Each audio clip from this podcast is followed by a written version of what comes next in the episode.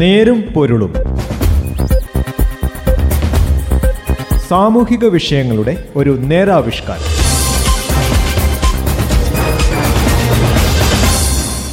നമസ്കാരം. നേരും നെരുമ്പൊലിന്റെ പുതിയൊരു അധ്യായത്തിലേക്ക് സ്വാഗതം. ഇന്ന് ഈ പരിപാടിയിൽ ഞാൻ Joseph Pallath.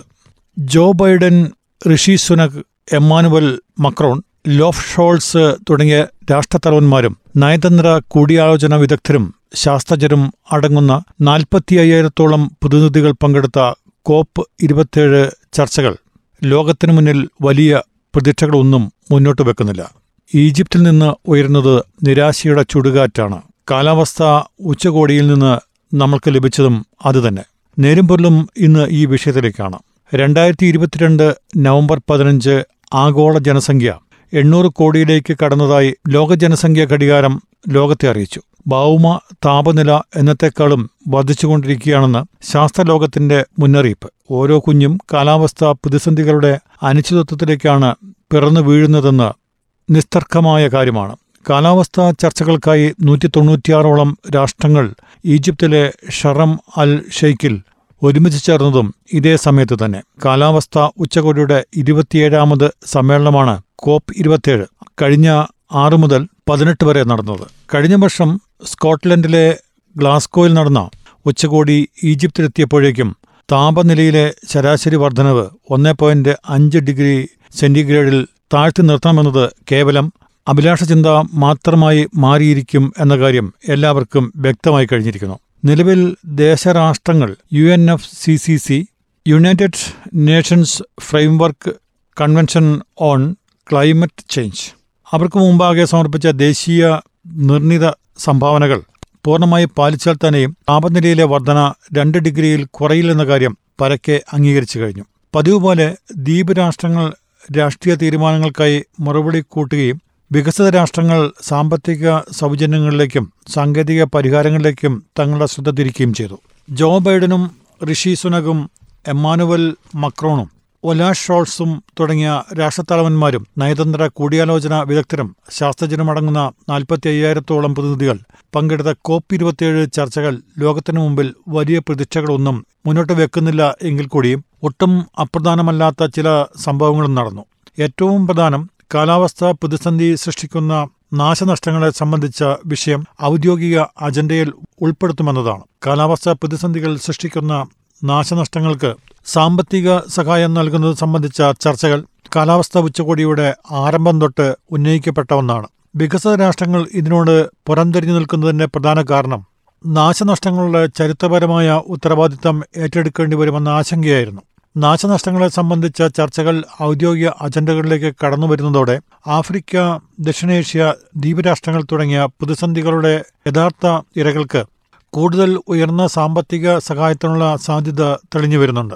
വിപണി സാമ്പത്തികം ഭൗമരാഷ്ട്രീയം എന്നിവയ്ക്ക് മേലുള്ള ആധിപത്യ മത്സരം അമേരിക്കയും ചൈനയും തമ്മിലുള്ള ചർച്ചകളെ മുന്നോട്ട് കൊണ്ടുപോകുന്നതിൽ വലിയ തടസ്സങ്ങളാണ് സൃഷ്ടിച്ചിരിക്കുന്നതെങ്കിലും കാലാവസ്ഥാ വിഷയത്തിൽ സഹകരണത്തിന്റെ പാത മുറുക്കാൻ ഇരു രാജ്യങ്ങളുടെയും നേതാക്കൾ ജി ട്വന്റി രാഷ്ട്രങ്ങളുടെ കൂടിച്ചേരലുകൾക്കിടയിൽ തീരുമാനിച്ചതും കോപ്പ് ട്വന്റി സെവനിൽ പ്രതീക്ഷയുണർത്തിയ സംഗതിയാണ്. യൂറോപ്യൻ യൂണിയൻ ഹരിത ഗ്രഹവാതകങ്ങൾ കുറയ്ക്കാനുള്ള ലക്ഷ്യങ്ങൾ ഉയർത്തിയതും വൈദ്യുത കാറുകളുടെ നിർമ്മാണത്തിലേക്കുള്ള നിക്ഷേപം വർദ്ധിക്കാനും ഹരിതവരണങ്ങളുടെ തോത് ഉയർത്തിക്കൊണ്ട് കാർബൺ പിടിച്ചടക്കാനുള്ള ശേഷി വർദ്ധിപ്പിക്കാനുള്ള തീരുമാനങ്ങൾ കൈക്കൊണ്ടതും ഉയർത്തിക്കാണിക്കപ്പെടുന്നുണ്ടെങ്കിലും രാഷ്ട്രീയ തീരുമാനങ്ങളിലേക്ക് ചർച്ചകൾ വഴിമാറിപ്പോകാതിരിക്കാൻ ബോധപൂർവമായ ഇടപെടൽ കാലാവസ്ഥാ ചർച്ചകളിലുടനീളം കാണാം. ആഗോള കാലാവസ്ഥാ പ്രതിസന്ധിയുടെ മൂലകാരണങ്ങളിലേക്ക് ചെല്ലുമ്പോൾ സ്വാഭാവികമായും ചെന്നെത്തുന്നത് നിലവിലെ സാമ്പത്തിക വികസന നയങ്ങളിലേക്കും വളർച്ചാ മാതൃകകളിലേക്കുമാണ്. ഊർജത്തിന്റെയും ഭൗതിക പദാർത്ഥങ്ങളുടെയും അമിതമായ ഉപഭോഗം ആവശ്യമായി വരുന്ന വളർച്ചാ മാതൃകകൾ അതേപടി നിലനിർത്തിക്കൊണ്ട് ആഗോള സമൂഹം നേരിടുന്ന കാലാവസ്ഥാ പ്രതിസന്ധികൾക്ക് പരിഹാരം കണ്ടെത്തണമെന്നത് വ്യാമോഹം മാത്രമാണ്.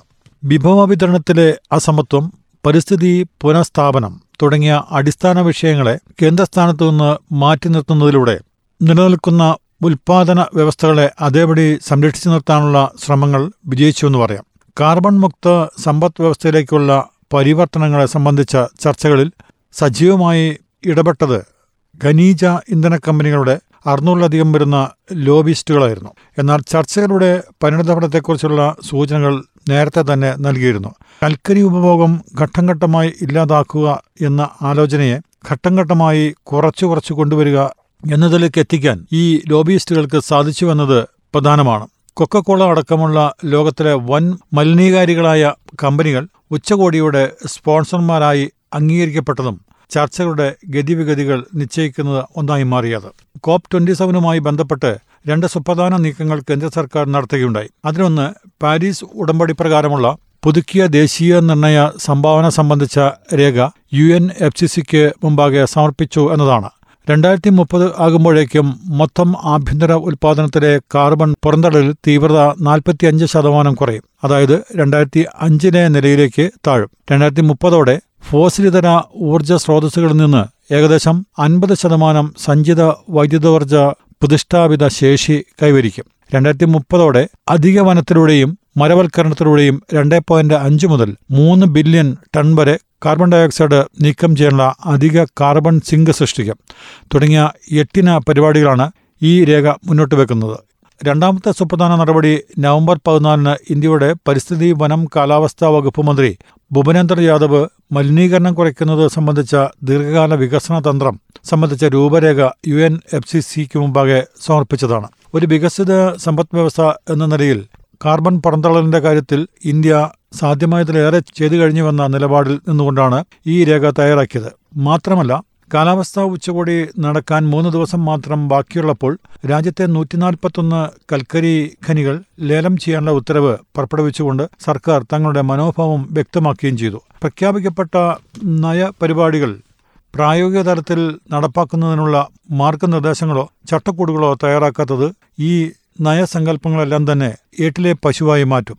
ഈ വർഷം മാർച്ച് ഏപ്രിൽ മാസങ്ങളിൽ ദക്ഷിണേഷ്യൻ രാജ്യങ്ങളിലുണ്ടായ അഭൂതപൂർവമായ ഉഷ്ണതരംഗം യൂറോപ്പിലെ താപനില നാൽപ്പത് ഡിഗ്രിയിലേക്ക് ഉയർന്നത് ജൂലൈ ഓഗസ്റ്റ് മാസങ്ങളിൽ പാകിസ്ഥാനിൽ സംഭവിച്ച അതിതീവ്ര മഴ എന്നിങ്ങനെ കാലാവസ്ഥയിൽ സംഭവിച്ചുകൊണ്ടിരിക്കുന്ന ദ്രുതഗതിയിലുള്ള മാറ്റങ്ങളൊന്നും തന്നെ രാഷ്ട്രീയ ഭരണകൂടങ്ങളെ വലിയ തോതിൽ അലോസരപ്പെടുത്തിയിട്ടില്ലെന്ന് തന്നെയാണ് ആഗോള കാലാവസ്ഥാ ചർച്ചകളിൽ നിന്ന് മനസ്സിലാകുന്നത്. ശാസ്ത്രബോധ്യങ്ങളെ രാഷ്ട്രീയ നയരൂപീകരണങ്ങളിലേക്ക് പരിഭാഷപ്പെടുത്തുന്നതിൽ സംഭവിക്കുന്ന അലംഭാവത്തിന് വില കൊടുക്കേണ്ടി വരിക ഭാവി തലമുറയായിരിക്കും. കാലാവസ്ഥാ വ്യതിയാനത്തോടൊപ്പം കാലാവസ്ഥാ നീതിയും തുല്യ പ്രാധാന്യത്തോടെ ചർച്ച ചെയ്യപ്പെടുന്നു എന്നതാണ് ഈജിപ്തിലെ ഷറം അൽ ഷെയ്ഖിൽ നടന്ന ഇത്തവണത്തെ കാലാവസ്ഥാ ഉച്ചകോടിയെ ശ്രദ്ധേയമാക്കിയത്. ഭീഷണമായ ആഗോള താപന വർധനയുടെ ചരിത്രപരമായ കാരണങ്ങൾക്ക് അതിന്റെ പരിഹാരത്തിനുള്ള പരിശ്രമത്തിൽ കൂടുതൽ ഉത്തരവാദിത്തങ്ങളുണ്ടെന്ന് ഇന്ത്യ അടക്കം നൂറ്റി മുപ്പത്തിനാല് രാജ്യങ്ങൾക്ക് പങ്കാളിത്തമുള്ള ജി സെവന്റി സെവൻ ഗ്രൂപ്പ് ശക്തിയായി ചൂണ്ടിക്കാണിച്ചു. അതിവികസന രാജ്യങ്ങളെ അപേക്ഷിച്ച് ഒരു നൂറ്റാണ്ടിലേറെ കഴിഞ്ഞാണ് വികസ്വര രാഷ്ട്രങ്ങളിലും പിന്നോക്ക രാജ്യങ്ങളിലും വ്യവസായവൽക്കരണത്തിൽ തുടക്കമായത്. ഹരിതഗ്രഹവാതകം പുറന്തള്ളുന്നതിൽ ഇപ്പോഴത്തെ കണക്കല്ല ചരിത്രപരമായ തുടർ കണക്കാണ് പരിഗണിക്കപ്പെടേണ്ടതെന്ന വാദത്തിൽ പൊതുവെ അംഗീകാരം കിട്ടി. കാലാവസ്ഥാ വ്യതിയാനത്തിന്റെ ഇരകളാകുന്ന ദരിദ്ര രാഷ്ട്രങ്ങൾക്ക് നഷ്ടപരിഹാരം നൽകുന്നതിന് ധാരണയായെന്ന് പറയുന്നുണ്ടെങ്കിലും ഇത് ആരൊക്കെ അംഗീകരിക്കുമെന്ന് വ്യക്തമല്ല. കൽക്കരിയുടെ മാത്രമല്ല ഖനനം ചെയ്തിട്ടുള്ള മറ്റ് ഇന്ധനങ്ങളുടെയും ഉപയോഗം കുറച്ചുകൊണ്ട് വരണമെന്ന് ഇന്ത്യ ശക്തമായി ആവശ്യപ്പെട്ടത് യൂറോപ്യൻ യൂണിയനും അമേരിക്കയും അമേരിക്കയുമടക്കം ശരിവച്ചിട്ടും ഉച്ചകോടിയുടെ തീരുമാനമായില്ല. കാലാവസ്ഥാ വ്യതിയാനത്തെ തുടർന്നുള്ള പ്രകൃതി ദുരന്തങ്ങളും നാശനഷ്ടങ്ങളും ചർച്ച ചെയ്ത് കെടുതി ബാധിത രാജ്യങ്ങൾക്ക് നഷ്ടപരിഹാരം നൽകണമെന്ന് ഇന്ത്യ അടക്കം ആവശ്യപ്പെട്ടു. കാലാവസ്ഥാ വ്യതിയാനം കാരണം കെടുതി ഉണ്ടാകുന്ന ദ്വീപ് രാഷ്ട്രങ്ങൾക്കും പിന്നോക്ക രാജ്യങ്ങൾക്കും സാമ്പത്തിക സഹായം നൽകാമെന്ന് യൂറോപ്യൻ യൂണിയനും കാനഡയും സമ്മതിച്ചതാണ്. ശുഭസൂചനകളിലൊന്ന് ഇതാണ്. പെട്രോളിയം ഇന്ധനത്തിന്റെ ഉപയോഗം വൻതോതിൽ കുറയ്ക്കണമെന്ന നിർദ്ദേശം അത് പ്രധാന വരുമാനമായ റഷ്യയും ഗൾഫ് രാജ്യങ്ങളും അംഗീകരിക്കാൻ പ്രയാസമുള്ളതിനാൽ ഏകാഭിപ്രായം എളുപ്പവുമല്ല. ഇന്ത്യയിലെ ആകെ വൈദ്യുതോൽപാദനത്തിന്റെ പകുതിയിലേറെയും കൽക്കരിയെ ആശ്രയിച്ചാണ്. രണ്ടായിരത്തി മുപ്പതാകുമ്പോഴേക്കും അത് വൻതോതിൽ കുറച്ചുകൊണ്ടുവരികയും വളരെ വിദൂരമല്ലാത്ത ഭാവിയിൽ പൂർണമായും ഉപേക്ഷിക്കുകയും ചെയ്യുന്നതിനാണ് നിർദ്ദേശം. പകരം ജലവൈദ്യുത പദ്ധതിയും ആണവോർജത്തിന്റെയും സൗര കാറ്റാടി പദ്ധതികളിൽ നിന്നുള്ള വൈദ്യുതിയെയും കൂടുതലായി ഉപയോഗപ്പെടുത്തണമെന്നതാണ് ഇന്ത്യയുടെ സമീപനം. എന്നാൽ പുതിയ ജലവൈദ്യുത പദ്ധതികളും ആണവ പദ്ധതികളും പാരിസ്ഥിതിക ആഘാതം ഉണ്ടാക്കുന്നതാണെന്ന അഭിപ്രായവും അതിനുള്ള എതിർപ്പും ശക്തമാണ്. ഊർജോൽപാദനം നിലവിലുള്ള രീതിയിൽ നിന്ന് മാറ്റണമെങ്കിൽ അതിബൃഹത്തായ മൂലധന നിക്ഷേപം ആവശ്യമാണ്. ആഗോള താപന വർധന ഒന്നര ഡിഗ്രിയിൽ പിടിച്ചു നിർത്തുകയെന്ന പാരീസ് ഉടമ്പടി യാഥാർത്ഥ്യമാകണമെങ്കിൽ രണ്ടായിരത്തി അൻപത് ആകുമ്പോഴേക്കും ഹരിതഗ്രഹ വാതക വ്യാപനം പൂജ്യമാകണമെന്നതാണ് ഐക്യരാഷ്ട്ര സംഘടന ഓർമ്മിപ്പിക്കുന്നത്. ആ ലക്ഷ്യത്തിലെത്താൻ രണ്ടായിരത്തി അറുപത് ആകുമെന്ന് ചൈനയും രണ്ടായിരത്തി എഴുപത് ആകുമെന്ന് ഇന്ത്യയും വ്യക്തമാക്കുമ്പോൾ അമിത പ്രതീക്ഷയ്ക്ക് വകയില്ല. തിരിച്ചുവരവില്ലാത്ത ഒരു ഘട്ടത്തിലേക്ക് നാം എത്തിക്കഴിഞ്ഞെന്നും ദുരന്തങ്ങളിലേക്ക് എത്താതിരിക്കാൻ എല്ലാ രാജ്യവും പ്രതിബദ്ധതയോടെ പെരുമാറണമെന്നും U N secretary general Antonio Guterres പലതവണ ഓർമ്മിപ്പിച്ചിട്ടും പല കാര്യങ്ങളിലും ഉറച്ച നിലപാട് എത്താനായില്ലെന്നതാണ് വാസ്തവം. ഈജിപ്ത് ആതിഥ്യം വഹിച്ച ഇരുപത്തിയേഴാമത് കാലാവസ്ഥാ ഉച്ചകോടിയുടെ പരിമിതി ഇതാണ്. പ്ലാസ്റ്റിക് മാലിന്യത്തിന്റെ കാര്യത്തിനടക്കം ലോകവ്യാപകമായി ആക്ഷേപം നേരിടുന്ന കോള കമ്പനിയെ രണ്ടാഴ്ചത്തെ ഉച്ചകോടിയുടെ സ്പോൺസറാക്കിയതിലൂടെ അവരെ പച്ചപൂശിയാണ് സംഘാടകർ ചെയ്തത്. ഈ രീതിയിലുള്ള സമീപനങ്ങളുണ്ടായാൽ ഒരു കാലത്തും ഇതിൽ നമുക്ക് രക്ഷപ്പെടാൻ കഴിയില്ല എന്ന് തന്നെയാണ് ഈജിപ്തിൽ നടന്ന കോപ് ട്വന്റി സെവനും നമ്മോട് പറയുന്നത്. നേരുംപൊരുളിന്റെ ഈ അധ്യായം ഇവിടെ അവസാനിക്കുന്നു. നന്ദി. നമസ്കാരം. നേരും പൊരുളും സാമൂഹിക വിഷയങ്ങളുടെ ഒരു നേരാവിഷ്കാരം.